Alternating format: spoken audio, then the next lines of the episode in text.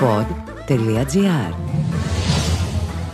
Εάν με ρωτούσατε πώς είναι ένα γκέτο, θα σας περιέγραφα εκείνη τη γειτονιά, στενή χωματόδρομη, ριάκια με νερά, αποχετεύσεις μάλλον, να κυλάνε στην άκρη τους. Τενεκεδένια παραπήγματα, παιδάκια να παίζουν στο μισοσκόταδο, ταμπέλες που έγραφαν με λαδομπογιά, μπακάλικο, κουρίο ή απλώς το όνομα της οικογένειας που κατοικούσε στο κάθε σπίτι. Σε κάθε αυλίτσα υπήρχε ένα μεταλλικό βαρέλι. Μέσα του έκαιγε φωτιά. Γύρω του άνθρωποι κάθονταν ανακούρκουδα και έκαναν παρέα. Καπνίζοντας και πίνοντας από μπουκάλια που άλλαζαν χέρια, ποιος ξέρει τι. Κάπου κάπου άκουγες τρενταχτά γέλια ή τραγούδια. Η ίδια αίσθηση που είχα πρωτοδοκιμάσει στην Αίγυπτο και με είχε οθήσει να έρθω στη βαθιά Αφρική. Όχι έντιμη φτώχεια. Εύθυμη φτώχεια. Εφρόσινη. Ακούτε Home Home. Ένα podcast με τον Χρήστο Χωμενίδη. Δηλαδή εμένα. Με τις ιστορίες μου, το δέρμα σας ξαναβρίσκει την εφηβική του λάμψη. Είναι ώρα να απολαύσεις τον καφέ σου μαζί με τα αγαπημένα σου 7 Days Mini Croissants και μπισκότα. Η πλούσια κρέμα και η αφράτη ζύμη των 7 Days Mini συνοδεύουν τέλεια τον καφέ όλες τις ώρες της ημέρας.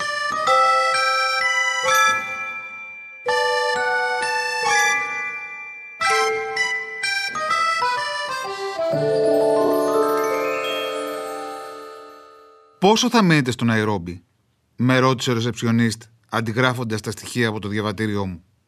Ειλικρινά δεν ξέρω. Όσο χρειαστεί. Μου έριξε ένα παραξενεμένο βλέμμα. Έχετε έρθει για δουλειά, για τουρισμό; Τι να του απαντούσα. Ότι ήθελα να επαναπροσδιορίσω τον εαυτό μου να αποτινάξω ίσως την αντίληψη ζωής του δυτικού ανθρώπου. Πως πρακτικά δεν είχα ιδέα τι έψαχνα. Για τουρισμό, έκανα λακωνικά. Με κοίταξε καχύποπτα. Το Ναϊρόμπι δεν αποτελούσε τουριστικό προορισμό. Οι ξένοι έφευγαν μετά από καμιά δυο μέρες, πήγαιναν σαφάρι ή για θαλάσσια σπορ στην πόλη Μομπάσα, που βρέχεται από τον Ινδικό ωκεανό. Νόμισα ότι θα μου ζητούσε να προπληρώσω τουλάχιστον μία εβδομάδα ως εγγύηση. Ζήτησε όντως την πιστοτική μου κάρτα. Μα δεν την χρέωσε. Φώναξε τον Γκρουμ να με ανεβάσει στη σουίτα μου.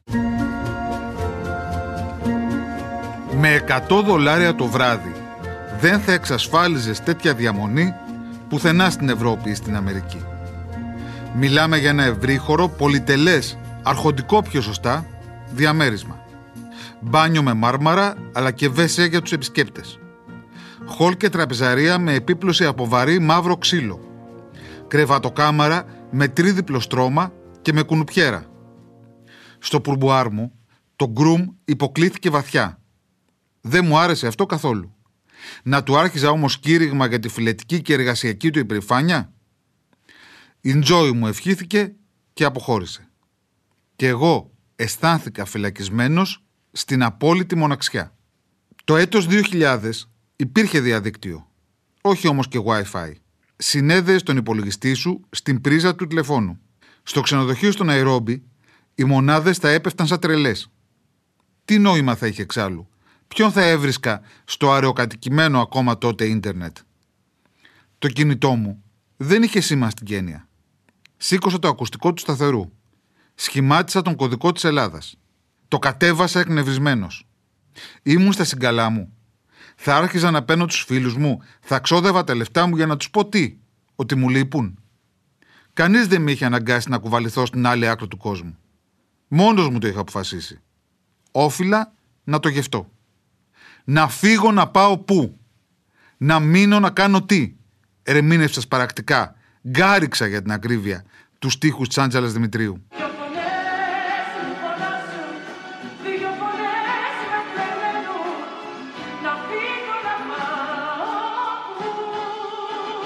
Η σουίτα διέθετε και κάβα.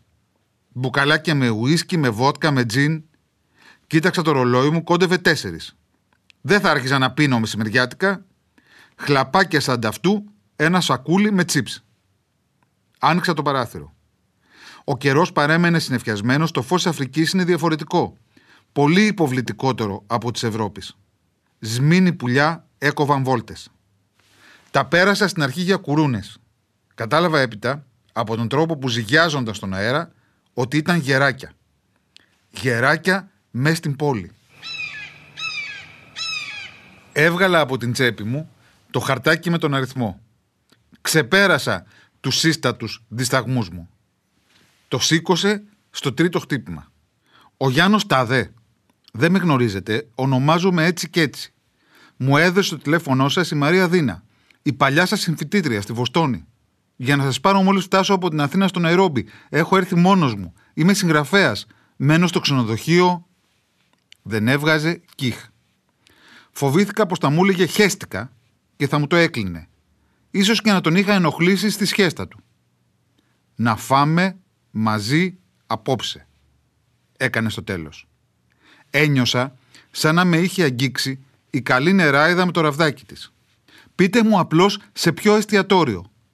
Έλα από το σπίτι μου. Θα στείλω αμάξι στις 6.30 να σε πάρει. Εντάξει. Ευχαριστώ πάρα πολύ, αναφώνησα. Εάν τον είχα μπροστά μου, θα του έκανα υπόκληση πιο βαθιά από όσο είχε κάνει σε μένα τον γκρουμ. Επρόκειτο για την πιο παράξενη επίσκεψη της ζωής μου όλης. Όχι γιατί ο Γιάννος κατοικούσε σε ένα ράντζο, ράντζο κανονικό, κάνα μισάωρο έξω από τον Αϊρόμπι. Όχι γιατί με σαλόνι του δέσποζε ένα επαγγελματικό ψυγείο γεμάτο κοκακόλες, όμοιο με εκείνα που έχουν στην Ελλάδα στα περίπτερα. Ούτε επειδή πλάι στο τραπέζι υπήρχε ένας ηλεκτρικός σημάντα που κατέληγε στην κουζίνα, κάποιος τοποθετούσε πάνω τα πιάτα με τα φαγητά και εσύ έπαιρνες ό,τι ορεγόσουν. Ούτε καν επειδή η σύζυγός του, Φιλιππινέζα, Ταϊλανδή, δεν άρθρωσε σχεδόν κουβέντα. Δεν με κοίταξε καλά-καλά στα μάτια. Αλλά διότι ο Γιάννος αποτελούσε ένα γλωσσικό απολύθωμα. Ο προπάπους του είχε μεταναστεύσει πριν από το 1900 από την Πελοπόννησο στην Αφρική. Δεν εντάχθηκε σε κάποια ελληνική κοινότητα, πρόκοψε ανάμεσα σε μαύρους και σε Ευρωπαίους απεικιοκράτες. Το ίδιο και ο παππούς του και ο πατέρας του. Και φυσικά εκείνος που ελάχιστες φορές είχε ταξιδέψει στην γη των προγόνων του. Διατηρούσαν άσβεστη γενιά με τη γενιά, συντηρούσαν ως κόρυνο οφθαλμού την εθνική φλόγα. Μεταβίβαζαν την τοπιολαλιά τους από πατέρα σε γιο. Αποτέλεσμα. Μιλούσε ο Γιάννος στα ελληνικά, όπως ακριβώς στην ορεινή Αχαΐα στα τέλη του 19ου αιώνα. Με βαριά προφορά και με πλήθος ιδιωματισμούς. Έλεγε ο Αμερικανοσπουδαγμένος, ο διευθυντής μεγάλου εργοστασίου, έλεγε καπινός και σταθιμός. Με χαρακτήρισε γεντέκι. Κομπλιμέντο είναι. Σημαίνει τον εύσωμο, τον δυνατό άνθρωπο. Σ' αρέσει το γιατάκι μου. Μη σκιάζουσε. Από θεριά που κάρουν μέσα μονάχα γαϊδρογαστέρες. Ρίξε ένα σκουτί, να βγούμε στο περβόλι, να ειδούμε τον Ιορδάνη ποταμό. Ποιον είναι Ιορδάνη ποταμό; Το Milky Way μπάσα καλό σου. Εννοούσε τον γαλαξία. Ο λόγος του με εγωίτευε, η όλη φάση με ενθουσίαζε. Πού το περίμενα να φτάσω στη Κένια για να βρεθώ στο χωριό της Γκόλφος.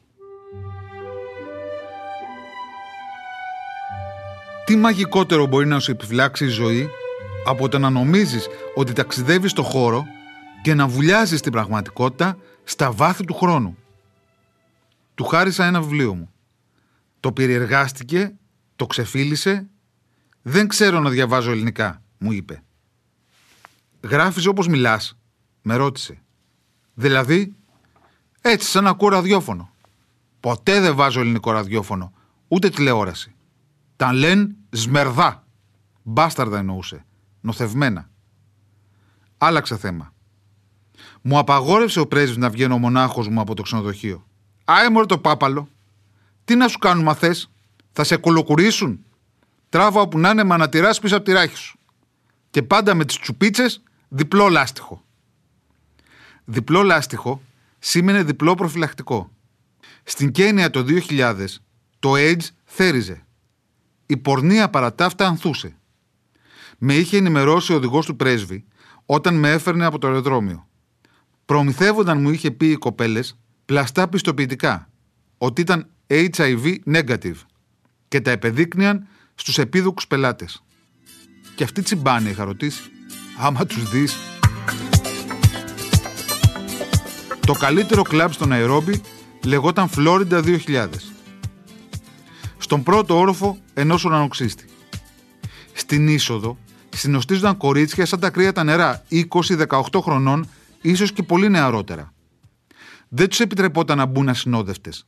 Έπρεπε κάποιος ξένος να τις αγκαζάρει. Φορούσαν μικροσκοπικές φουστίτσες, κολλητά φανελάκια. Λυκνίζονταν μπροστά σου, σου έριχναν παθιάρικες δίθεν ματιές, σε άγγιζαν φευγαλέα για να τις προτιμήσεις. Αμφιταλαντεύτηκα. Δεν θα μπορούσα να περάσω ανάμεσά τους αυρόχη ποσίν, όπως ο Οδυσσέας ανάμεσα από τις ειρήνες. Δεν είχα όμως και καμία διάθεση να επιστρέψω για ύπνο. Στο κάτω-κάτω τι με πείραζε να γίνω διαβατήριο για κάποια τους. Διάλεξα μία εντελώς την τύχη και την πήρα μαζί μου στα ενδότερα. Το Florida 2000 θύμιζε, ας μην μασάω τα λόγια μου, δισκοτέκ στη Λούτσα. Με τα παλιακά του φωτορυθμικά, με το πλαστικό του πάτωμα, με την οσμή χυμένης μπύρας να απλώνεται παντού. Υπήρχαν μερικές παρέες μαύρων, μα οι ήταν όσο επιτοπλίστων ασπουλιάριδες, μεσόκοποι, κυλαράδες, η διεθνής παρικία του Ναϊρόμπι ή μάλλον η χειρότερη μερίδα της. Σε έπιανε θλίψη μοναχά που τους κοίταζες να σαλιαρίζουν με τα κοριτσάκια. Εντάξει, δεν φοβόντουσαν το AIDS. Δεν τρέπονταν όμως. Δεν είχαν την ελάχιστη αυτογνωσία. Πόσο μαυραγορίτης είσαι στην ψυχή όταν εκμεταλλεύεσαι τόσο στιγνά την ανάγκη του άλλου; Και στην πορνεία εννοώ πρέπει να ισχύουν κάποιοι κανόνες. Το να ρουφάς σαν τον γεροβρικόλακα νεανικό αίμα συνιστά ύβριν. Με την αρχαία ελληνική έννοια. Σκληρό αλκοόλ εκεί μέσα δεν θα παράγγελνες ούτε για πλάκα. Πετρέλαιο θα ήταν. Μπόμπα. Που θα σου άλλαζε τον αδόξαστο. Ήπια τρεις γουλιές μπύρα και έκανα να φύγω. Δεν θα με πάρεις μαζί σου στο ξενοδοχείο, με ρώτησε ένας σγιάρικα συνοδός μου. Δεν ξέρω τότε πώς μου ήρθε. Αντί να πω απλώς ότι νιστάζω, είμαι ερωτευμένος, της ανακοίνωσα. Και άρχισα με υπόκρουση Μαντόνα και Μάικλ Τζάξον να τις διηγούμε τον ταλκά μου με την όμορφη τραγουδίστρια από τα Άνω Πατήσια. Με κάθε λεπτομέρεια. Με καταλάβαινε; Με παρακολουθούσε καν; Χαμογελούσε πάντως όλο κατανόηση. Εξίσου αμήλυτη, ασύγκριτα όμως πιο γλυκιά από τους επαγγελματίες ψυχαναλυτές. Έφτασα την ιστορία μέχρι τέλους, μέχρι που έφυγε η όμορφή μου τραγουδίστρια για την Αυστραλία. Της έδωσα έπειτα 100 δολάρια για την υπομονή της και βγήκα φουριόζος από το Φλόριντα 2000.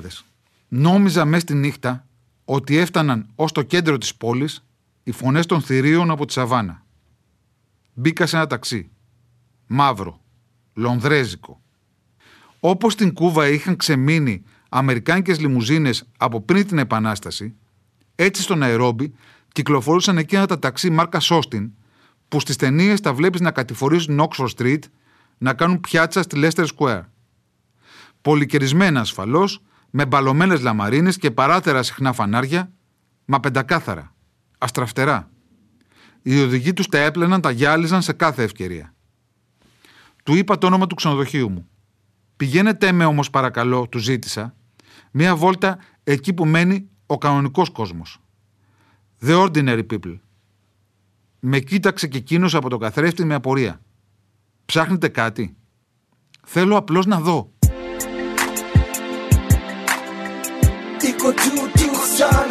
Εάν με ρωτούσατε πώς είναι ένα γκέτο, θα σας περιέγραφα εκείνη τη γειτονιά, την οποία διέσχισα με άγνοια ίσως κινδύνου, δίχως πάντως να διανοηθώ να κατέβω από το αυτοκίνητο στενή χωματόδρομη.